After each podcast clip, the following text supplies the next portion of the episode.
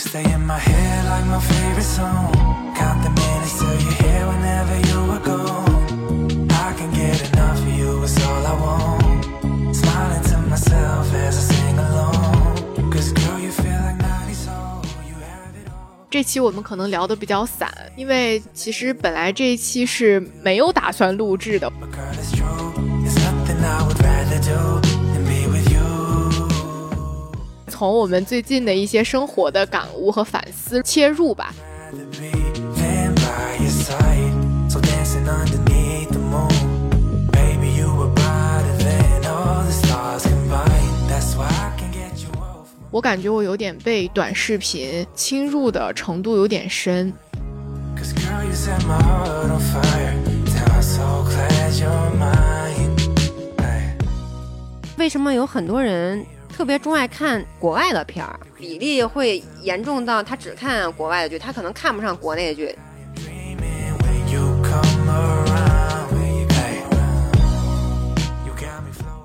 我这两天写日记最大的感受就是我的生活平静到我每天不知道写啥。上次不是跟你聊起来也会说嘛，就是我会在有特别多负面情绪的时候，我才会有写日记和输出的动力。如果我这段时间生活过得特别的顺，或者是情绪上特别稳定，我就没有写日记的动力。就是我每天晚上复盘，我现在都没法每天写了，我可能隔两天写一回。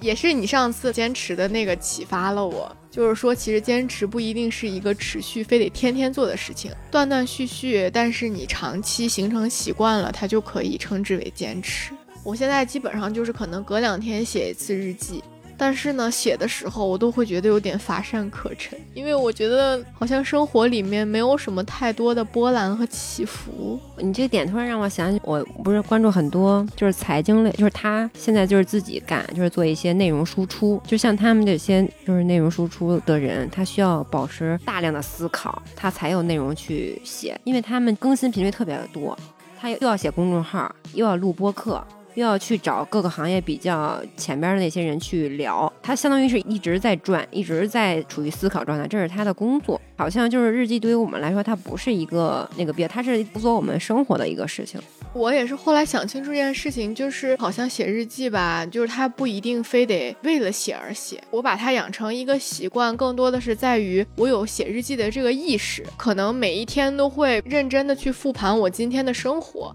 如果有一些觉得很有趣的点，我想写的，那我就写一写。实在没有，也不能硬写，就是它会变成我一个思考的必经之路，思考的一个过程。但它不一定是我会每天落笔就去写东西的这样一个过程，就可能也不写，就想了想，觉得今天也没什么事情值得我去强行记录的，那我就不写了。但是会让我每天多一个这个思考的过程。我最近还有一个感触就是，其实我挺想聊一聊，我最近有点。我感觉我有点被短视频侵入的程度有点深。前两天听了一期播客，就是他们在讲，二零二三年了，还有人坚持不刷短视频，羞耻短视频收藏夹大公开，就这样一期播客。虽然他那一期播客里面没有讲到什么羞耻短视频收藏夹，基本没有，因为就是他们刷的内容都很正常哈。我因此在听他们的聊天里面，我感觉有反思一些，因为我觉得我最近看书变少了。我现在是这么考虑的，就是因为我很多的时间是比较碎片的，工作最近就是填的比较满，晚上有时候可能有自己时间的那段时间就已经到十一点了。然后十一点呢，我再开始看书，又觉得自己今天已经看了很多电脑，也看了很多字儿，不是很想再去看。对，因为看书需要你更专注、更它需要我聚焦。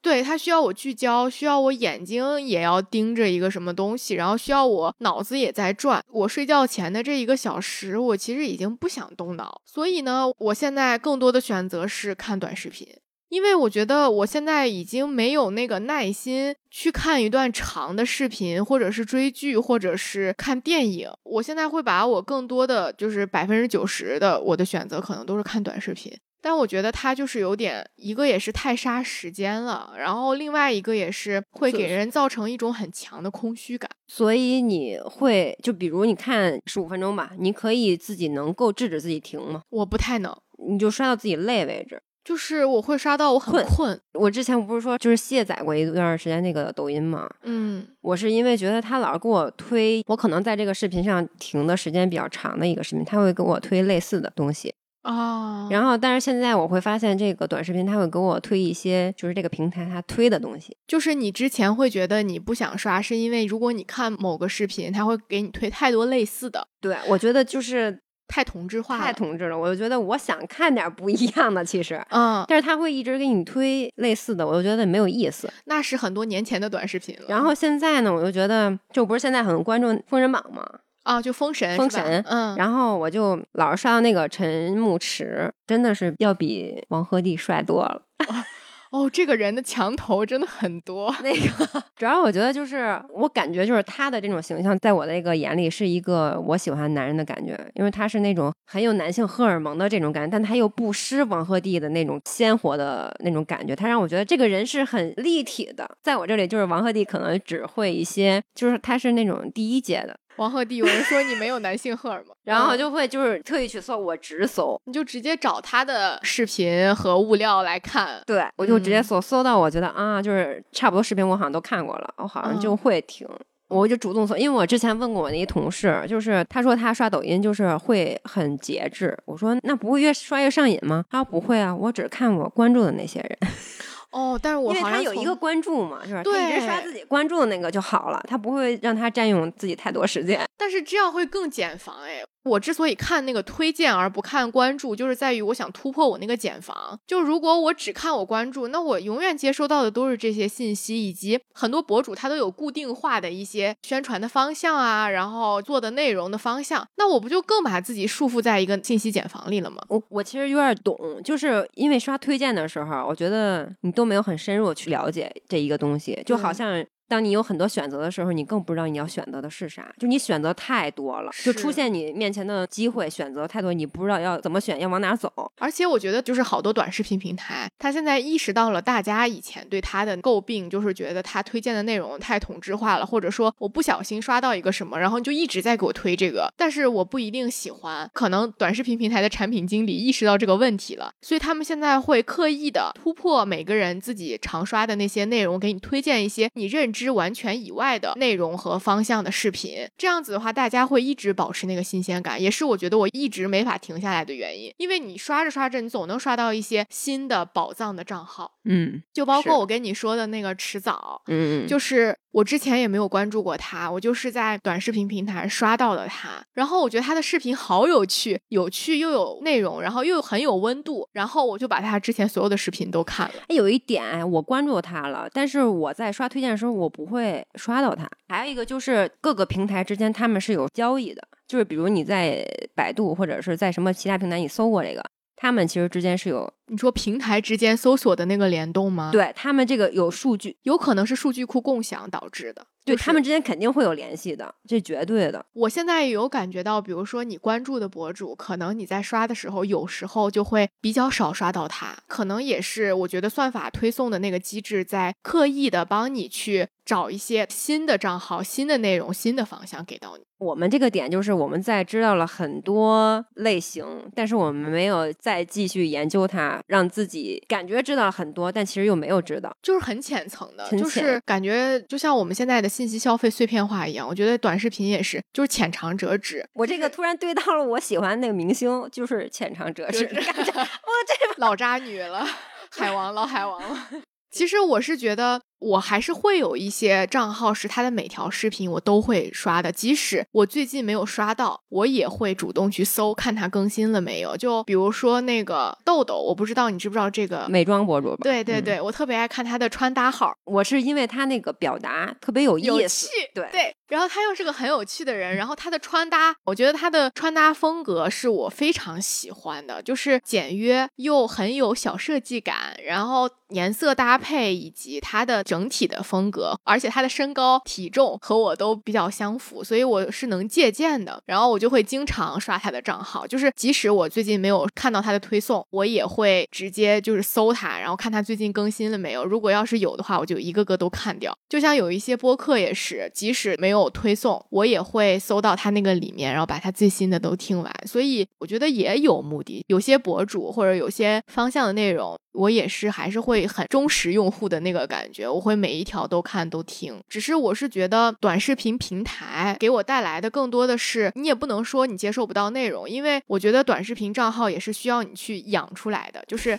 你这个人是会养出来属于你自己的非常 personal 的你的账号。然后我必须的。我一个之前一同事，他说他哥们儿有一个号，关注的全是美女，然后他哥们儿会把美女的视频私发给他，所以他那号也相当于是被间接养成了，你懂吗？就是一打开账号就是对男人的手机就这些。哎，是的，是的，就是他会养成一个自己的账号嘛，然后所以我在短视频平台，因为我关注的比较多的像时尚啊、穿搭呀，还有一些搞笑的搞笑的博主，然后还有一些美妆博主。然后还有一些搞笑美妆博主，就是跨界的，包括之前也会看一些影视解读的，但我现在很少看这样的视频了。包括还有一些资讯类的也会看，还有就是现在有好多那个什么去一百位女孩的家，就是看那个家装、家庭装修，我特别爱看，因为有好多那个家装设计是让人特别愉悦和舒服的。然后还有一些采访，他们会采访一些投资圈的大佬，然后采访就这个有点像你你喜欢的那个类型的东西，采访一些很成功的自媒体人、很成功的创业者，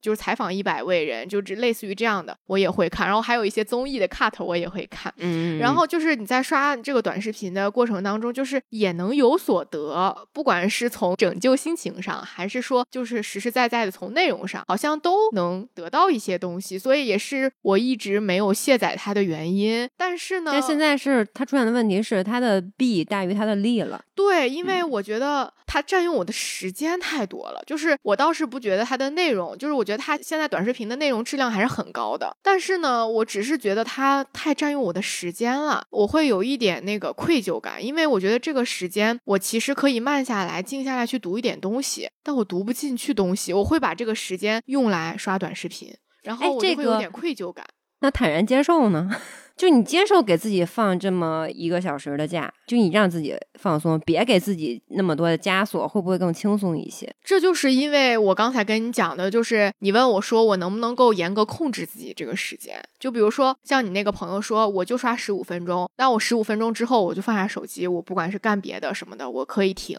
但我觉得我现在少一点这个控制力，就是我没办法说我想主要是世界太有趣太真的就是你总能刷到你觉得有趣或者是认知以外的这样的世界，所以会觉得就是很有吸引力。而且现在的短视频平台其实视频的单条的时长并不短，嗯你可能看一条。就包括我之前看的那种采访的那个视频，它可能一条就要八分钟，嗯，然后可能你不觉得这个时间就刷刷就过去了，你可能就一不小心就会刷一个小时。但是可能更可怕的不在于这一个小时你刷了短视频，而是在于你可能会刷三个小时短视频，克制不了自己，然后呢，你就会把更多的时间刷短视频，这是我觉得很可怕的一点。但是我又会觉得，一个也是因为我的工作可能有一些也需要接触短视频的内容，因为我们也在做内容。是需要了解用户喜欢看的内容或者风格是什么样的，我又不能和这些东西完全绝缘，但是同时我会觉得我有点沉迷。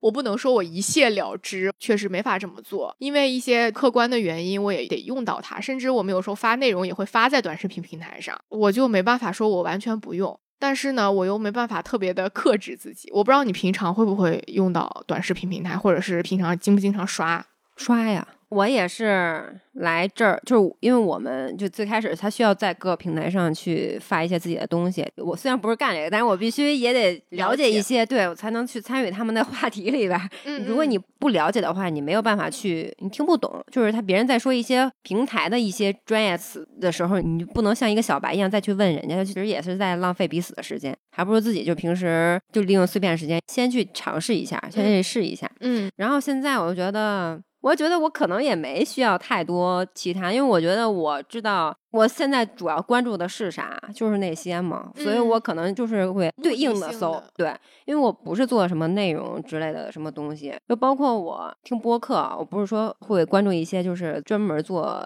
投资做基金，但是我觉得是他们这个内容里边儿涉及到的东西，会让我主动去搜这个人，就比如他邀请了哪个基金公司的一个 PE VC，我可能会在这个平台上去直接搜这个人，就是他在他的表达过程中，我真的很认可他的这个风格，他的这种操作的风格，我觉得他可能符合我的这个情绪的变动，就是我能够跟着他一起去做，所以我会去找他，就我可能在这个里边去找，就跟着找，线性的找，而不是说我在，就是我感觉会有一些我能理解你的意思了。我感觉咱们俩最大的区别在于，你是在主动寻找，有目的性、有方向性的；但是我们更多人是被动投喂。比如说你听的这些播客啊，或者你看的短视频，你可能会有主动搜索这个行为，不管是主题还是人，然后你都会可能通过不管是关键词搜索呀，还是因为搜索之后它的一些个算法推荐，那么你就会把你的号变成一个相对来说定向一些的这样的一个内容。但是我觉得我在于，就是我感兴趣的方向很多，所以我也很喜欢你这种，就是就比如在我们聊到很多东西的时候，你的那种可能话题会更宽，就是你聊到的东西可能就是你可以聊这个，你可以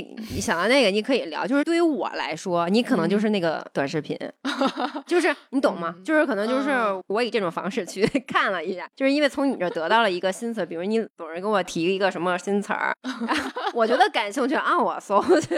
对，就是你，你好像就是我信任你，我从你这得到一个新嗯学到一个东西啊，我嗯再去主动去再去了解啊啊，我觉得啊这个对于我来说，我觉得还挺好的。有点像传播学里面最初的意见领袖的，就是那个雏形，就是意见领袖他会影响到他周围的一小波人，这些人可能不信媒体，但他可能信这个人。对，那个东西就可以无脑跟。对对对，嗯是这个感觉。嗯如果我能就包括很多博主也一样，包括豆豆，对吧？就是他很多东西，你就是可能别人说的那个没有那么大的说服力，但是他从他口中说出来，你就感觉啊，就很认同他，很容易接受。即使他推荐的产品，我也会觉得应该是蛮靠谱的。对，经常我记得我之前要，比如说要买美瞳啊什么的，然后因为我之前看到豆豆会经常发那个，也不是经常，他好像是一年会发一到两期关于美瞳推荐的，我就只看他的，就是他推荐什么我就买什么。然后包括徐老师也是，他最开始是做微博的，就是深夜徐老师。其实我看很多推荐，我也会在他的小号上，因为他的小号会发很多，有时候会有一些生活用品，比如说四件套啊，然后还有他家里的一些特别好看的花瓶啊、花儿啊，然后包括就是他平常爱用的一些小的东西，然后爱买的睡衣。等等这些小东西，我都会接受他们的推荐，因为我会觉得信任，或者说我之前跟他们买的东西都没有出过错，没有踩过雷。网上买衣服啊，或者什么样的，我也总会在我固定的那几家店买，因为首先一个是我喜欢风格，就是他们那几家店的穿搭风格。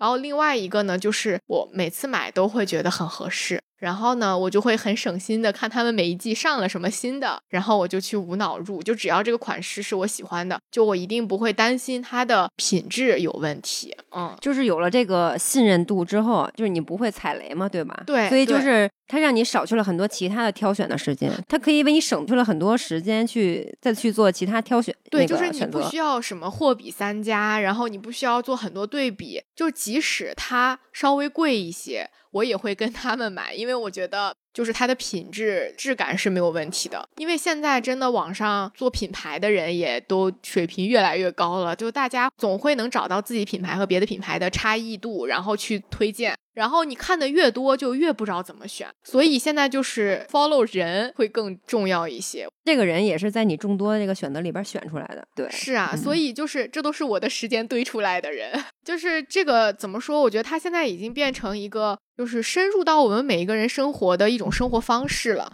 就放在几年前，大家看短视频会觉得，就大家不愿意说自己刷短视频。我不知道你有没有那个阶段？我记得之前刚开始抖音出来那段时间，包括今日头条之前不是特别火嘛，然后大家都不愿意，就尤其是年轻我好像有过。我觉得我肯定有过，但是我现在有点突然，我有点不太想得出来。但我嗯肯定是不会在别人面前特别敞开了说我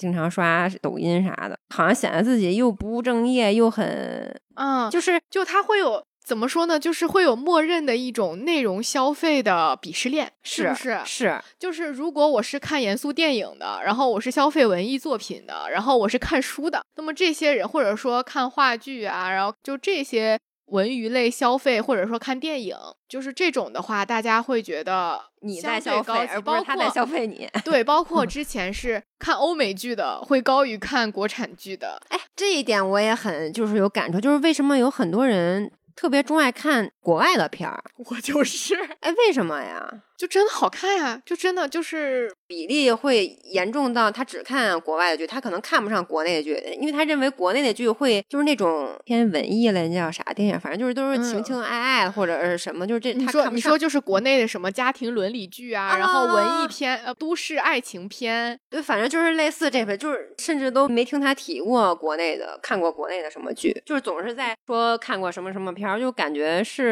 呃，虽然确实，因为我觉得每个剧里边你都能够得到你想要得到的一些启发，就是嗯不一样，对吧？但是我觉得好像是在彰显自己一个审美的高级。高级啊，对，就是这个，我觉得一定存在，因为我记得我好像是从大学开始吧，然后才开始就密集的看欧美剧、日剧多一些，而且国外的剧也分等级，就是英剧、美剧是 top 级，嗯然后下来是日剧，因为日剧啊相对小众，再下来是韩韩剧剧，嗯。因为之前韩剧它更多的不像这几年的韩剧关注更多社会题材或者说现实主义题材，所以现在的韩剧也是很高级的这种走向。就是咱们早年间的韩剧都是就是非常 drama 的爱情剧，财阀爱上灰姑娘，就是韩剧三件套，什么车祸、失忆，还有个什么来着，我忘记了，好像有什么韩剧三件套，什么癌症，哦，对对对，是吗癌症、车祸、失忆，就是韩剧三件套嘛。然后之前就会觉得韩剧也没有那么高级哈，但是就是一直会有这个等级的分化。然后我是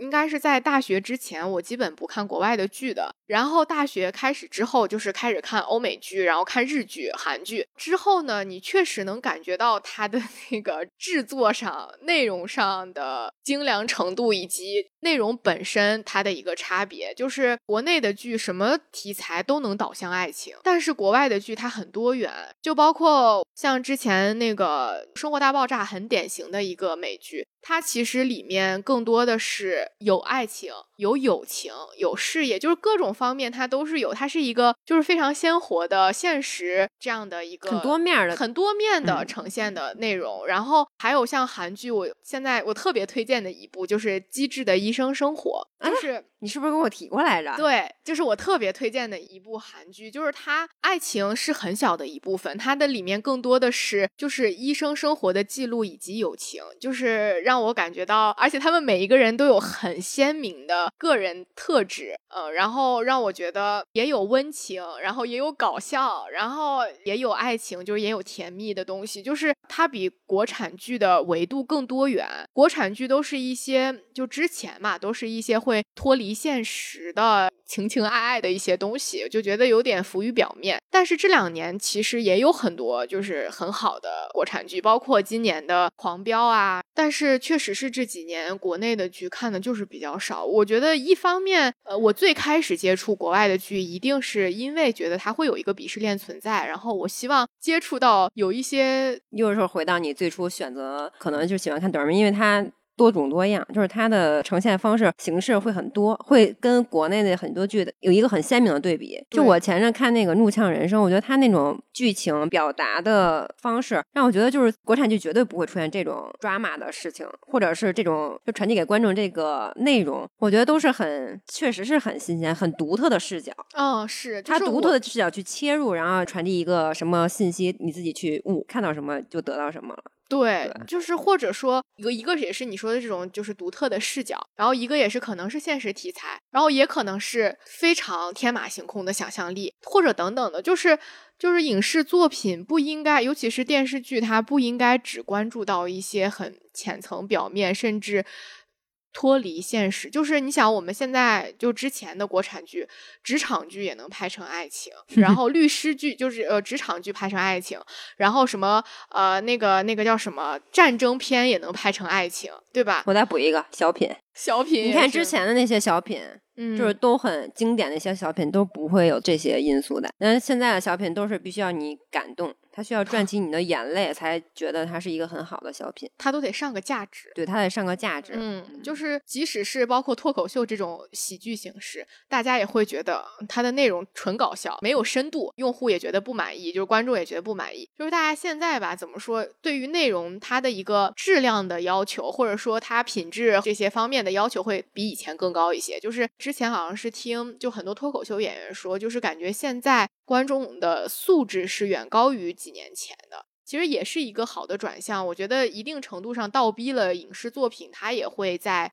他也要提高自己的质量，他也不能太单一的就讲那些内容。那现在这种情况就是他成长的速度没有观众成长的速度快了嘛？他跟不上，他他必须以更快的速度跑在前面，他才能有一个更好的作品展现。对，所以可能是需要一个很大的突破。但是这个东西，我们作为就是圈外人来讲，其实任何行业都是，他没有说突然间的突破，他一定是循序渐进的吧。所以我也能理解国产剧。我觉得他现在已经慢慢的有在，不管是从制作精良程度上讲，还是内容的多元化的程度上讲，都会有一些提升，就可以回到那个封神。这个导演用了那么多年去准备了这一个作品，对，就是他活该火起来。对，然后我就看，因为最近华为不是出那个新系列了嘛，叫有一个有一个序号叫追风什么什么什么，然后我就看有人解读为什么叫追风，嗯，他就说是在骑行。就是骑车这个过程里面，追风是一个呃有特殊寓意的，就是说可能就是未来的成功作为一个里程碑或指示牌，它在抵挡就是美国的一些发展，它是一个功成不必在我，但功成必定有我。对对对对对，这个意思，我觉得这个特别有意思。我觉得《封神》这个剧也可以这么理解，我觉得它对于这个影视行业里边，它就是一个新的改革。他从他之后，我觉得好像对于这个小鲜肉或者是什么，就是这种年轻演员，会有一个新的跨阶的成长。啊，就是他不再是仅仅单纯于美貌啊，然后或者说他的颜值去吸引粉丝，而是他有更多内在的东西。这种成长其实就是我觉得就挺突破的。呃，包括他们那个质子团，不是什么训练几十天，然后大家从形体啊，然后成长上啊什么的各种的蜕变，会有一种沉淀感，就是不是在急于求成速成的去完成一个商业片，而是在于真正有。影视或者说内容上的一个追求，尤其是在比较浮躁的整体的环境下，会挺珍贵的。确实，嗯，包括最近那个《奥本海默》，我听说，但我没看，好多人推荐。对，我也还没看。然后那天的时候是我朋友看了，然后说现在真的很需要这样的严肃电影。其实之前我在国贸那边就看到大海报了，就是《奥本海默》的大海报。我当时没觉得我会去看。因为我一开始没有注意到他的导演是诺兰，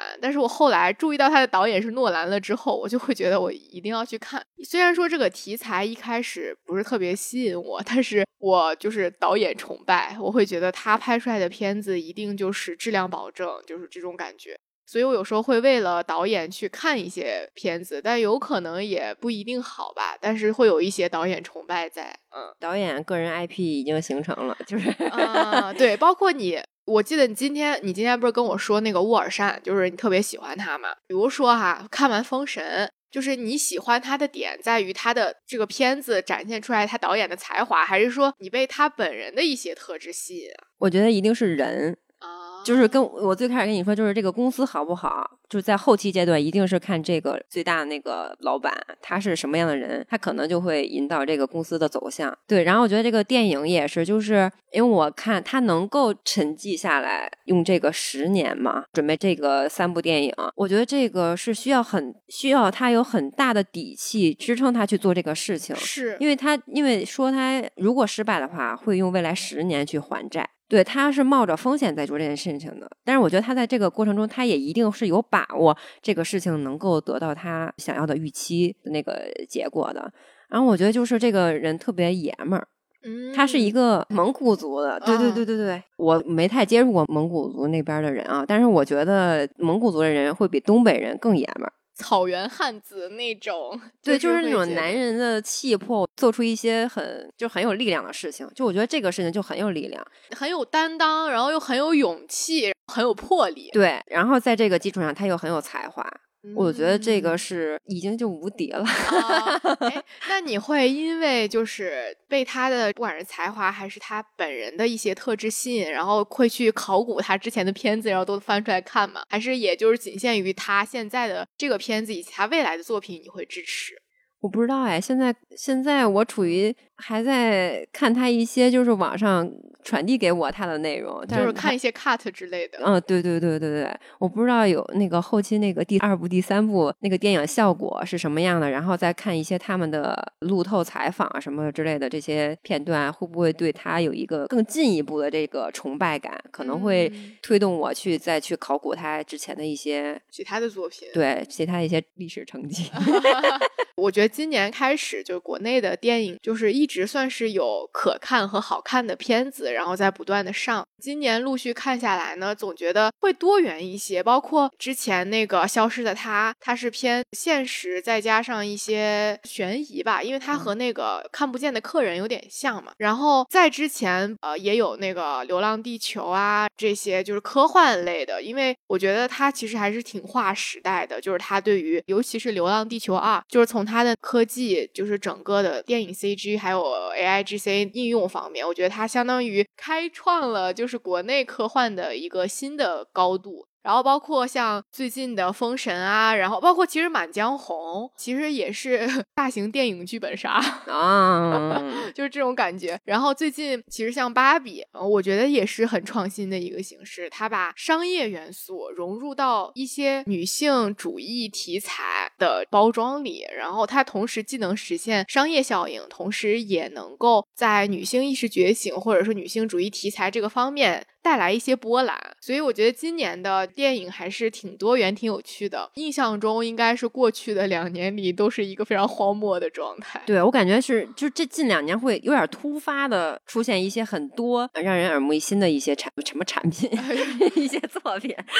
我自己会觉得有点厚积薄发的意思。嗯，这个行业沉寂了几年，一个反弹，对它会有一个突然的解放和反弹。今年还是挺开心的，就感觉一直可以有好的片子去看。然后就说回我们刚才那个，就觉得呃这个影视作品消费或者文艺消费有鄙视链的那个感觉，可能现在慢慢的发展起来。你知道我那天的时候，我朋友转给我一个导演小册，我不知道你知不知道他，一个 B 站的 UP 主，他拍的短视频的那种电影，我觉得已经能够达到非常高的电影制作水平的那种程度了。就是现在的可以上院线了是吗？没，那倒不至于啊，就是因为它的体量还是相对短一些，但是它的整个制作的精良程度让我觉得，或者说镜头语言的运用，让我觉得它是就真的很专业。就现在的短视频，它已经不再是往日的那种很粗糙的短视频了，现在的短视频还有中视频领域很卷，我觉得现在真的是这个行业也不好做了，嗯，尤其是之前 B 站上看到很多现在做的那些视频，就能从那个清晰度、画质就能够感受到到他们用的设备也是在卷起来那种，就是包括像很多就是 B 站的 UP 主，他们会用电影级的拍摄设备去拍摄他们的短视频。之前会对于短视频大家有一个鄙视链末端的，就大家都不好意思承认自己是刷短视频，到现在其实已经成为大家生活的一部分，甚至改变了很多人的内容消费习惯。这个也和内容生产者他们的水平的不断精进，然后以及一直在挖掘大家喜欢看什么内容，就挺有关系的。可能就是这些视频出现足够多的时候，它也在培养着观众的一些审美，就是观众的嗯审美在提高。然后有一些基础的审美的观众，他可能他的层次会更高，他更能够看出来这些视频的一些层次，他可能会就是这个评价标准也不一样，就是会嗯更促进这个视频内容的新的产出吧。嗯，是，嗯就是很多新的类型和新的内容拍摄方式，就是一直在更新迭代，也挺卷的。就是觉得如果现在周围有人想去做短视频创业的话，就会非常的难，就是好像已经过了那个 风口了的感觉。太难了，我剪那个音乐节那个什么玩意儿，我不会。而且我听到有人呃，就是做自媒体的人，他们比如看别人的一些视频，因为他是在这个过程中他会有发现问题，他能够在别人的视频里边看到优点，就我觉得是懂的人会更懂，他们是生产者逻辑，就是和我们消费者逻辑是不一样的。就我们看的更多的是它好不好笑，它好不好玩儿，或者说内容上能不能给到我一些我想要的东西。但是生产者他关注的是镜头，是啊表达方式，然后或者说是选题。就我记得之前我们本科的时候，我们视听语言那个老师，他就一直学电影学嘛，他就说他一直没有办法好好的看电影，就自从学了电影之后，因为他会脑子里去给那些画面拉片儿，就是给电影画面拉片儿。什么叫拉片儿啊？拉片儿就是，比如说这个电影摘取出来一个五分钟的经典片段，你要分析它每个镜头的景别、镜头语言的运用，然后拍摄角度、调色手法，就这些，就专业角度分析的。而且包括每个镜头之间那个蒙太奇，然后什么切什么，然后怎么样的。包括一些什么闪回啊、倒叙啊，然后怎么样的叙述方法，就这些，他们会关注到更多镜头语言和叙事方式、选题选材这些方面的东西。就他没办法从情感上的融入那个电影，就可能你看一个很感动的电影，你看哭了，他看不哭，他很难看哭，因为他的情感已经没办法完全带入到电影本身里面去了。你刚才说的那个，我就觉得有点像内容生产者的逻辑和我们内容消费者逻辑的一个区别。反正我都不是很懂，反正都是一个 局外人的局外人。你在内容消费上会有一些什么偏好吗？除了你专业角度的这个方向，你还会有其他关注的内容吗？然后一般是通过什么形式获得？就是最近关注的中医类的吧，养生。确实我在抖音里边儿刷 这些。现在不是封神的呀，就是一些中医，还有一些那个一些玄学之类，星座啊，运势，星座也少。但是我最近老刷到狮子座的，狮子座报道。那你刷到之后要告诉我。行，我现在转给你。我有点不太好意思，我自己那个双鱼座不经常刷到，老是刷到别人的。好像我的男朋友是个狮子座。是我是我，然后其他的，你这么一说，好，我觉得我这个确实有点窄。就是有点就比较单调，是吧？大的方向就是娱乐、中医、啊，玄学、嗯星座，星座也显得现在少了。嗯现在会关注一些，多关注一些那个，因为我会关注一些那个社会记者那种号，嗯，他会做深度报道吗？嗯，他会报道一些就是国内外的一些什么局势啊，或者是什么情况。国家大虽事虽然我也听不懂，但是我觉得他最起码对于我投资理财那个方向有一个有一个的有一个影响。我觉得多少能够熏陶一下我这个方向，我觉得可能会有一个指引的作用吧。会有一点敏感度的提升，就是其实好多公司发展，就是比如说 CEO 啊，然后还有就是关注股票啊、基金啊、投资啊这些的，都会关注政策。嗯因为其实政策呀，然后国家的方向，包括你说的国内外的局势，都很影响投资的结果。反正我就是，虽然它目前对于我的作用没有那么大，但是可能会让我听一些就是相关播客的内容，会有一些强弱的代入感。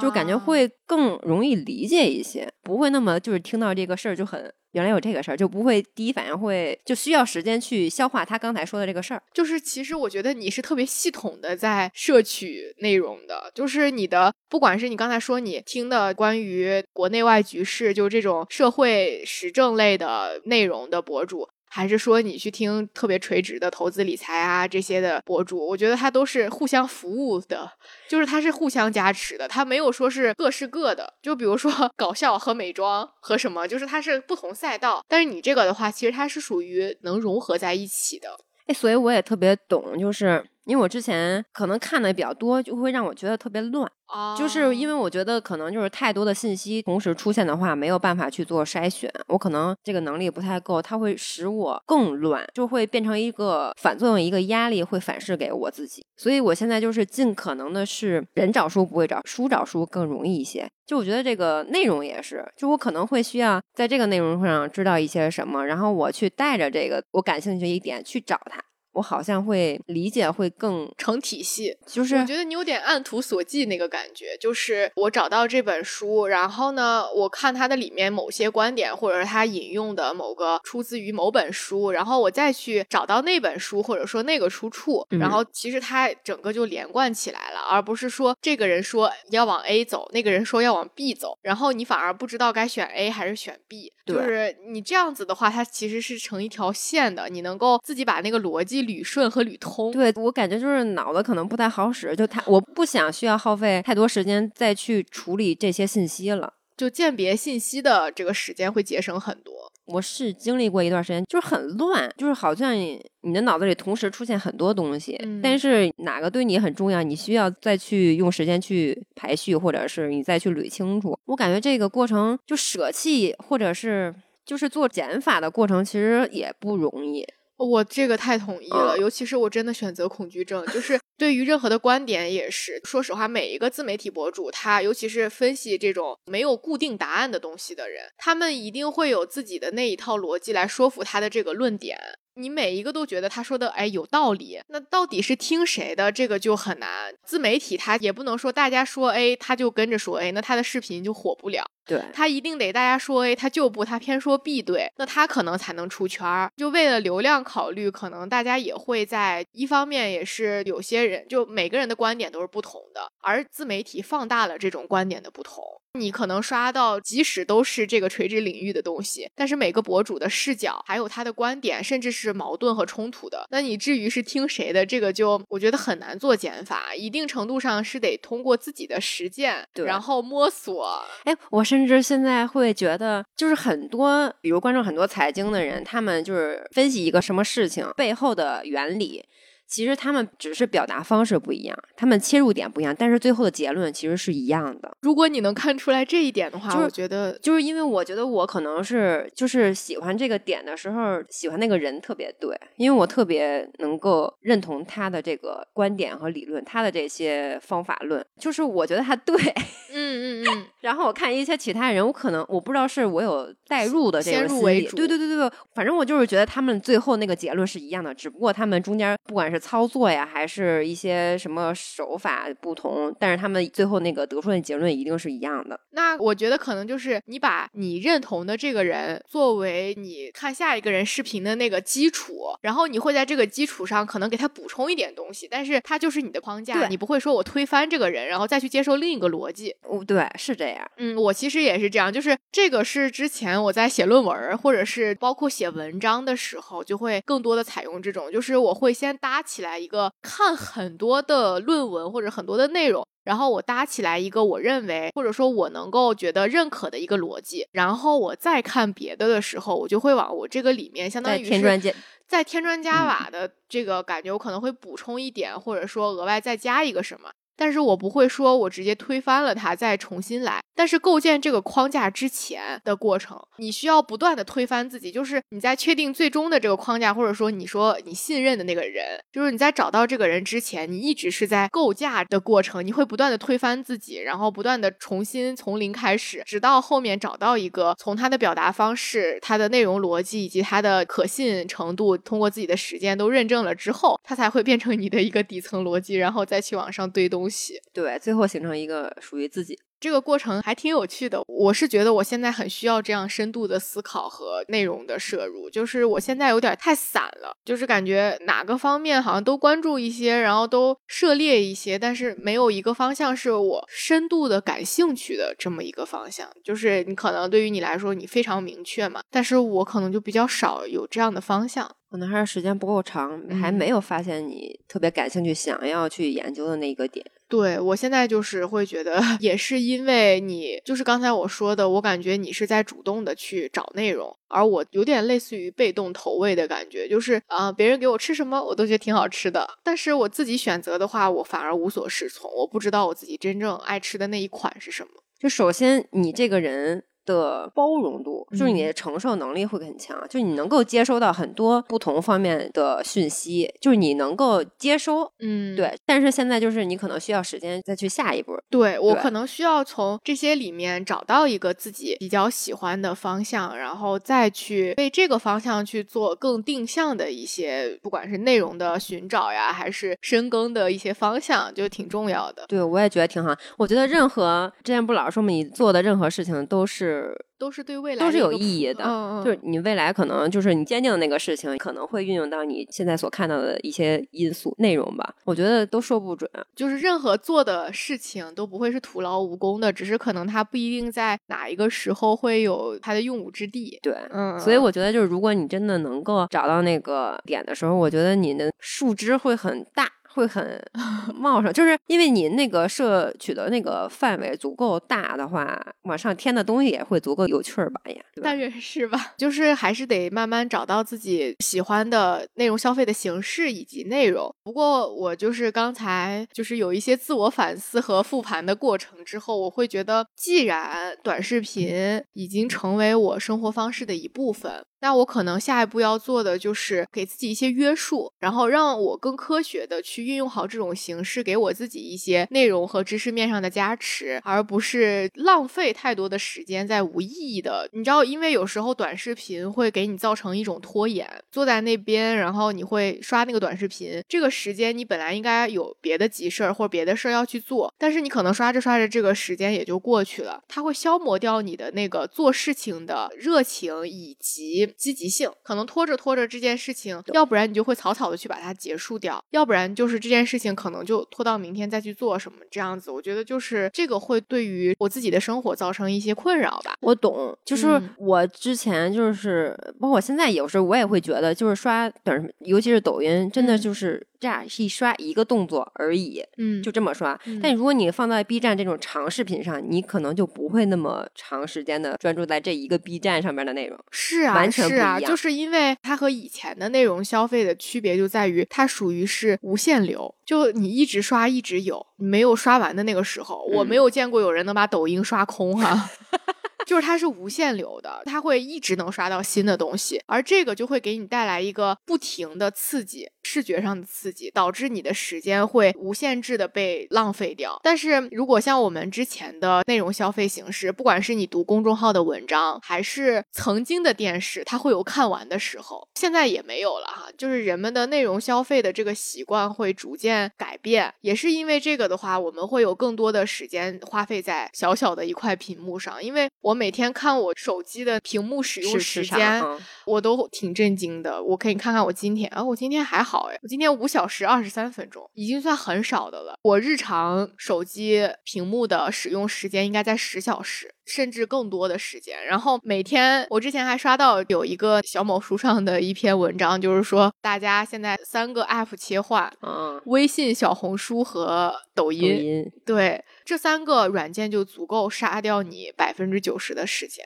我是微信、小宇宙、小红书，对，一说到这儿，我突然有一个新的想法是，嗯因为我现在 我是说练那个八段锦嘛，嗯，我现在更注重慢，因为我觉得刷这些东西，我先说抖音，我就觉得它的快会让你没有办法没有时间停下来。对，因为我想现在就是看一本书，就有的时候你看书好像没有从里边得到什么，但是你嗯。就是很平静，就是你的内心的秩序是很有序的，不乱不浮不飘。嗯但是我觉得如果在这种很快的节奏下，会让你更乱，会让你更站不住脚的感觉更，浮躁，更浮躁。对，然后我就觉得，就是现在人太追求快了，一直在追着在干嘛。在地铁里也是，就是更多人都是在看手机。我有时候总是以一个那个观察者的身份在上帝在外边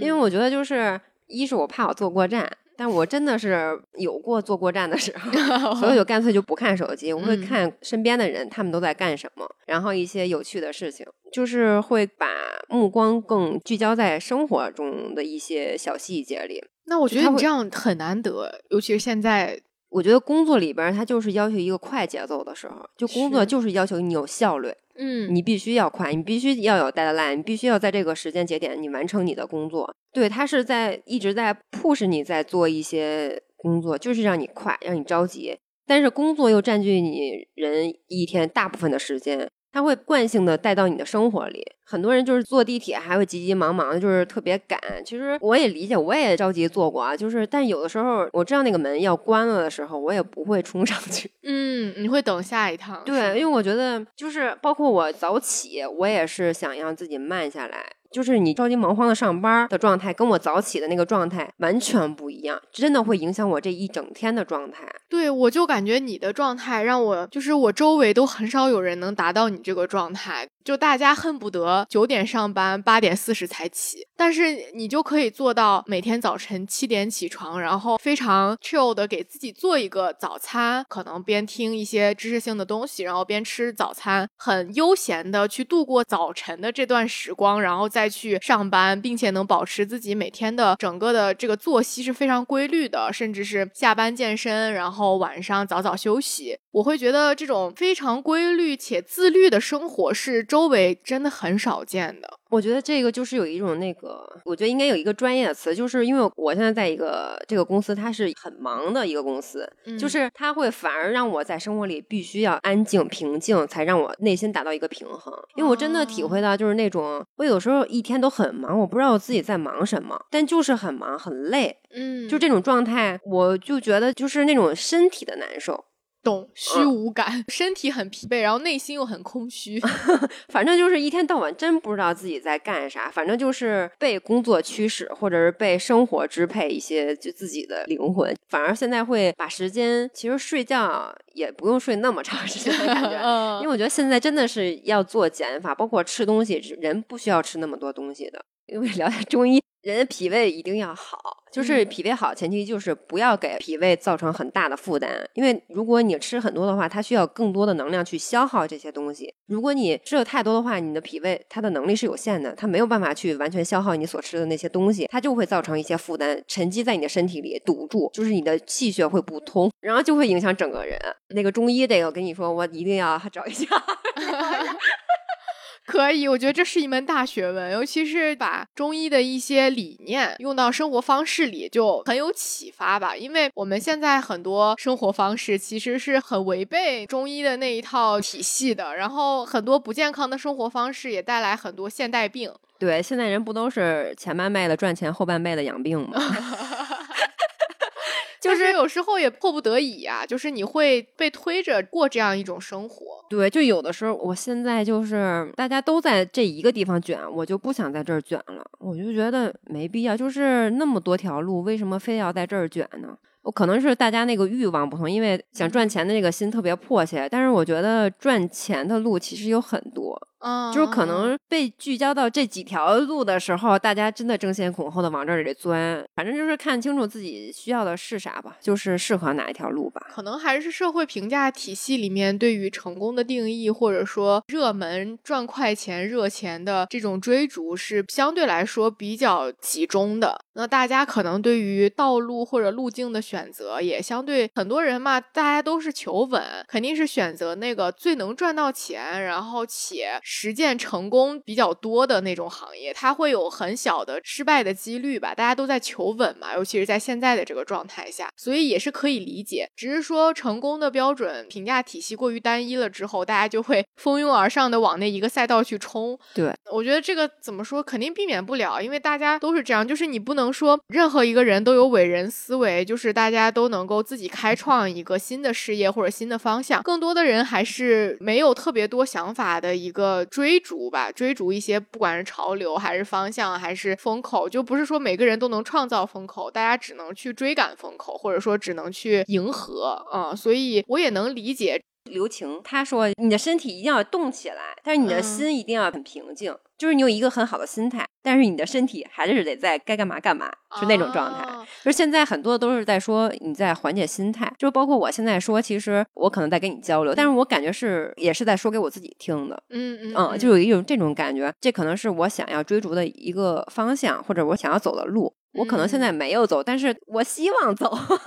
我可能就是在表达过程中会更坚定自己的感觉，会让自己更打心底里会更认同自己的这个选择，就是让自己更有勇气的选择这个条路吧。但是现在我的身体还在运转着，就是还在工作里边卷着。我觉得这个调整心态吧，就是对啊，这不就是你刚才说的刘晴教授说到的，就是你身体要一直在动，但是内心是平静的，然后是稳定的，这样子。其实你也达到了吧？我觉得你其实，在平常生活的过程当中，不管是工作生活平衡这一个方面做的，还是说你情绪上一直保持一个非常松弛且稳定的状态，我觉得都说明你在这方面也就是已经做得很好了。而且想明白自己想要什么也挺难的，也可能是装出来的。这个人比较善于伪装，哎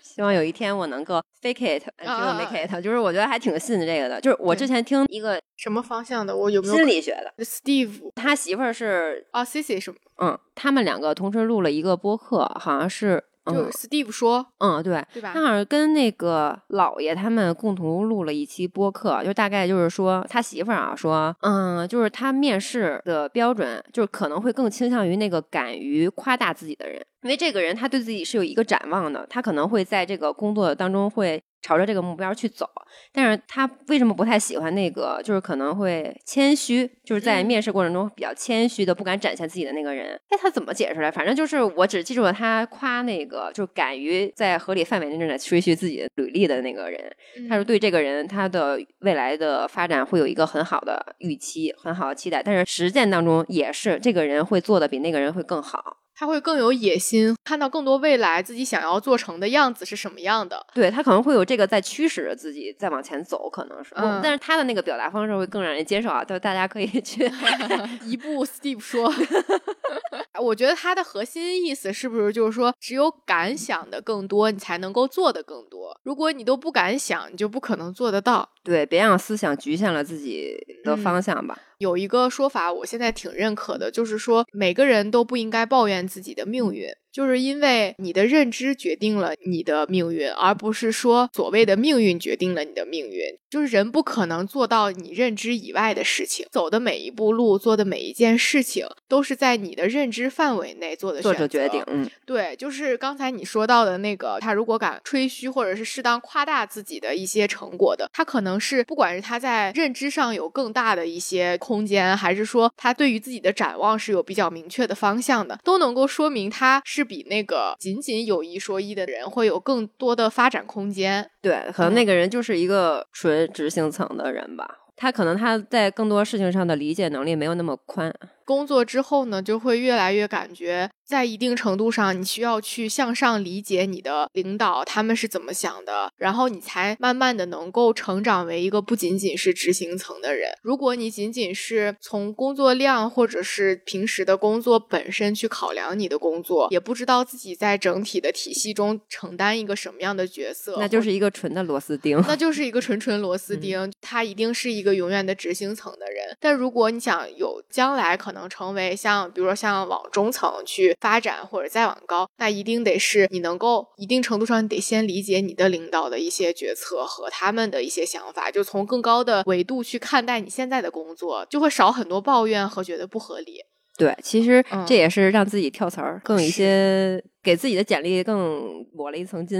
对，其实就是给自己的简历打工比较重要。对，嗯，就是明白自己现阶段做的事情对于自己未来的意义到底是什么，不用太焦虑，也不用太迷茫的关注自身现在当下。首先一个是适合做什么，然后呢就是你未来想做什么，以及要做到什么样子是你比较理想的状态。这个我觉得就是得多想多思考吧。太难了，太难了。我们现在聊到了什么？聊到了职场。是呢，就是聊的太。对，就有点那个琐碎，就是可能这一期咱们的主题就是近期的一些生活反思，以及从自己生活反思带出来的一些，不管是刚才聊到的关于生活方式、刷短视频以及内容消费方面的一些话题，就比较散。然后直到后面，可能我们 从内容消费具体切入到了职场的一些，就很散啊。我们刚才从哪里引到的？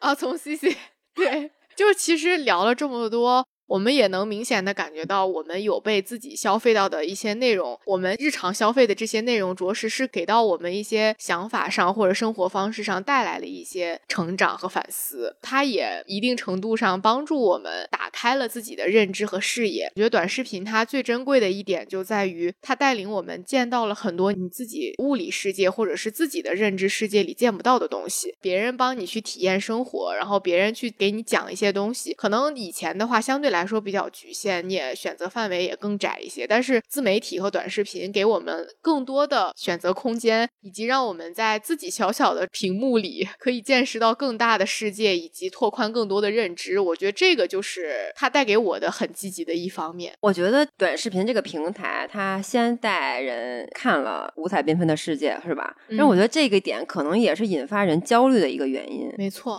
对，因为你的认知已经打开了，但是你的行动没有跟上，这就是让你焦虑的本质原因，对？对，所以说大家现在都在说自媒体在渲染焦虑嘛，其实很多就是这样的，就是你如果看不到那些世界，那你可能也觉得我的生活自得其乐，享受你现在拥有的这一切。但是正是因为自媒体给你看到了更多你。想拥有却拥有不了，或者说超出你认知之外的东西，认知和现实形成一个巨大的落差，而这个落差就会造成一些无法控制的焦虑。大家都会有，比如说哈，在周围的人里，你觉得自己已经算是那个很优秀的了。但是你在自媒体里面，你会发现比你小的人已经比你优秀了。对，甚至现在公司里边比你小的人都是你的领导。哎哎，是这样的，就是这种现象会让人带来很多从内心的落差不平衡带来的一些焦虑。因为焦虑有时候真的很多程度上来自于无能为力。一种焦虑是物理上的行动力缺乏带来的，就是我今天本来要完成什么，但是我刷短视频或者什么没有完成。或者说，我就是因为别的什么原因我没有完成，然后会焦虑，因为那个 deadline 是逐渐在贴近的，然后你又发现你又虚度了一天，这种焦虑是来自于自己行动力的缺乏。呃，另一种就是被强行加来的。我觉得整体社会上现在的整体的焦虑，不管是年龄焦虑，还是工作上、职场上这种焦虑，我觉得很多也就来自于自媒体。就是看到那种什么二十几岁 CEO 的，然后创业怎么怎么成功的，你会觉得嗯那小红书上多了去了，太多了。二十多岁的美女，然后开着什么车，然后赚到了人生的第一桶金，就是几千万，然后给着父母买了几套房，对，然后穿的很，就是 财富自由，然后什么的，然后包括那天有看到一个视频，是两小时花出去三十万，是买了些什么，给大家分享他的购物。哎，我很不能理解，嗯，还有的视频就是他会买一些特别贵的水果，然后去，比如这个西瓜吧，特别贵，一个就是几百块钱，多少钱的，然后有一个西瓜就二十块钱，他拿这两个同时做对比。然后就是觉得为什么非要这样呢？是呢，嗯，我觉得一方面呢，也是他们通过这样的形式带我们去体验一些可能平常自己不会体验的事情。另一方面，我觉得也是，就是内容它的量上来了之后，它就开始更细化的卷这些有的没的的东西了。就是你不能说所有的内容都是有价值的内容，创作灵感也是会枯竭的。哎，是的，是的，就有些博主也会水一期内容啊，或者怎么样的。即使是这些内容吧，也不一定它都有意义嘛。就是你刷。刷过去就好了，你不会是他的受众，但他一定有需要他和喜欢他的人。那比如说，有些人可能他这种就是需要测评几种水果，哪几种葡萄比较好吃或者怎么样之类的，然后他会买一些便宜一些的，然后中间的以及非常贵的。然后通过他的描述或者说他的体验，告诉大家什么样性价比是最高的。他帮你省去了很多需要自己尝试的这种，也算是一点作用吧。只是看你需不需要，你是不是这类视频的受众。你刚才这么一说，我确实有被启发到。我之前刚开始刷小红书的一段时间，就会感觉到有一点焦虑，因为我那段时间正在准备一个考试。我因为要准备这个考试，我就经常会在小红书上刷一些备考的一些东西，然后包括资料啊，然后包括经验帖之类的，也会有一些阶段性考试，它会有人晒那个成绩单，就很焦虑。然后我那段时间，直到我考试前。因为很多那个策略上的备考经验帖，我已经完全都 get 到了，我也有自己的备考的那个体系过程了，我就不需要再看这类的经验帖了。然后后续更多刷到的就是大家在晒自己复习的进度有多快啊，然后阶段性的成绩有多么好呀，就会觉得对我会形成很大的焦虑，因为每个人的进度是不一样的。我直到考前都没再刷过小红书，它真的给我实实在在造成了焦虑，就很典型。没，咱结果是好的吧？回头也晒晒。我觉得我好像不太是这种，就是包括任何社交媒体，我的披露都是相对来说碎片化、片段的，我不会是啥都往上发，什么都记录。我就觉得有一点，包括小红书，我会相对来说比较少的去记录一些自己的经验帖呀这些东西。我希望我的小红书是开心的、快乐的、娱乐的，不希望它是备考经验，然后这那。你不希望你经历过的那种压力感带给别人。对，就是我很感谢那些知识博主以及分享这些的博主，正是因为他们的内容，我才能够备考过程中我有经验帖可以看，然后我有成功经验可以去吸收。但是我不希望我自己是这样的。之前咱们不是也聊起来，就是这些自律体验往往带给我的是一些不是特别好的感受，所以我会相对来说比较少的去分享我的这些经验。因为我觉得每个人他都是有自己个性化的自己的那条路去探索的，所以我就是我也希望看别人的，我只是不希望我自己去做这些内容而已，所以我很少发。社交媒体本身就是我想逃去的一个乌托邦，我不希望我的社交媒体就是我自己发的东西带有一些 沉重的，就我不知道懂大概我这个感觉。我是觉得，因为你说那些东西让你感觉到不是很开心的，所以你不会发出来。首先是从你自己的。角度来看的，你看你分享那些东西，其实我觉得你的那个就是特别有温度，真的，我是有这种感受，就是我觉得能够发现到生活的很多小的点的那个人，一定是一个特别有温度的人。就是我会把那种一眼惊艳到我，或者说一下我觉得很有意思的东西，我会很突发的发到网上去，因为我觉得这些东西可能戳中我了，也可能戳中别人，包括一些好物分享。就是我自己真的觉得这个，你看你现在聊这个，跟你刚才聊那个，你是完全不一 样的状态。对，所以你你会更喜欢发一些你自己愿意发的这些。是，就是发社交媒体、经营社交媒体本身就是快乐的事情。就是我希望它带给我的是快乐的事情，因为很多的知识博主，他们做这件事情也能带给自己获得感，所以他们长期坚持去做那件事情了。他复盘他自己备考的过程啊，包括一些语言博主、英语博主，他们会每天发一些东西，对他们自己肯定是有获得感和成长的，所以他们才会一直做下去。但是我呢，我觉得这些东西，一个是。我本意没有想考虑通过我的社交媒体去盈利，所以我在做内容的方向，我可能没有像很多博主一样，我会考虑什么内容的垂直度啊，然后干货啊，或者是怎么样，就这些指标性的东西，或者说怎么样把这个号能做起来，就这些东西我可能没有太过于考虑，我只是希望把它成为一个我自己快乐的展示的平台而已，所以发的东西就会比较散，然后也没有什么干货或者是怎么样的，就纯纯快乐而已。真的是，就是这个人什么样，你呈现出来的东西就是什么样的。嗯，是的，是的，就是能够感受得到。之前有个说法，就是说人在幸福的时候，会是从社交媒体消失的时候。就是如果你足够幸福和平静，你没有什么表达的欲望，然后就像 callback 一下咱们开头说的。我在平静和情绪稳定的时候，我会没有写日记的欲望。任何在社交媒体上的输出和表达，都是需要一些觉得还是更多的是想让别人看到你。如果你足够的幸福和安逸，可能也没有特别多想表达的东西，就是随性而为吧，也不强迫。确实有点佛了，感觉就是这个阶段，我就觉得处在一个相对比较舒服的状态。嗯，但是这肯定不是持久的。只是这个阶段而已。现在做什么事儿总是想要就是做成，对，嗯，会有那种压力。就我不能就是发一些我的日常的这个东西，就会让我觉得 就对不起这个号似的。有什么呀？就是做内容的底层逻辑还是自己想做，自发的对这个感兴趣。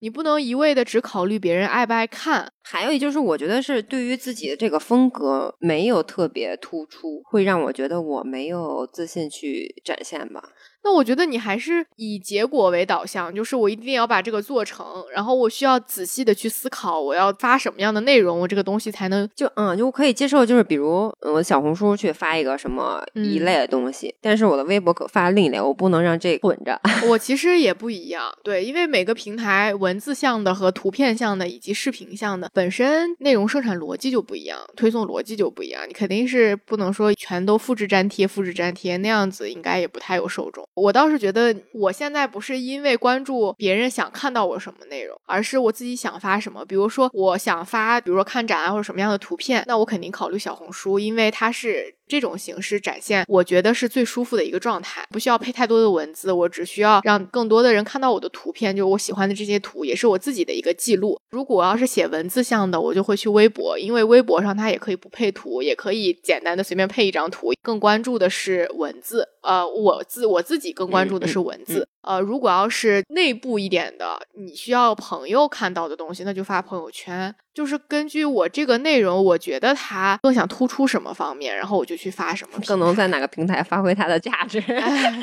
我觉得我就是一个普普通通的数字劳工而已。没有指望说我这个内容对平台产生什么价值，我只是希望它能够从多个方面记录我自己，就是我自己可能过几年再翻回来看的时候，我有迹可循。微博对我来说是这个作用，嗯，但我觉得不能每个账号都是同样一个出发点吧？啊，那可能是吧，就是你还会考虑到它的一些，我还是有点那个目标趋势 的那种感觉，就是。如果这个很乱的话，我就不喜欢很乱。嗯，需要秩序感，看起来都非常的，要不然形式上整齐，要不然内容上有逻辑。对，反正我得先过我自己这一关。就是反正很多，我觉得我没有继续持续在做，还是自己的那个点不够清晰或者不够明确呢。还有一就是，也就是懒，就是 没开始。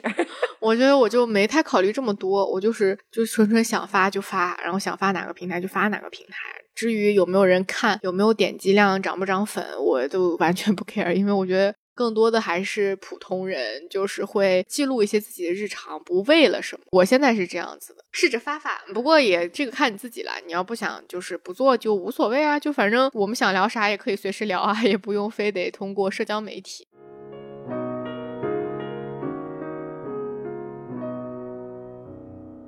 就是这期我们可能聊的比较散，因为其实本来这一期是没有打算录制的。我们之前录的内容呢，就是它莫名其妙的就没有录上。然后呢，我们俩就决定再测试一下这个设备，然后呢就开始漫无目的的开始聊，聊着聊着就聊进去了。对，其实本来是想开着这个聊，是在想下一期的主题想聊什么。对，没想到聊聊聊的聊成了一期节目。对，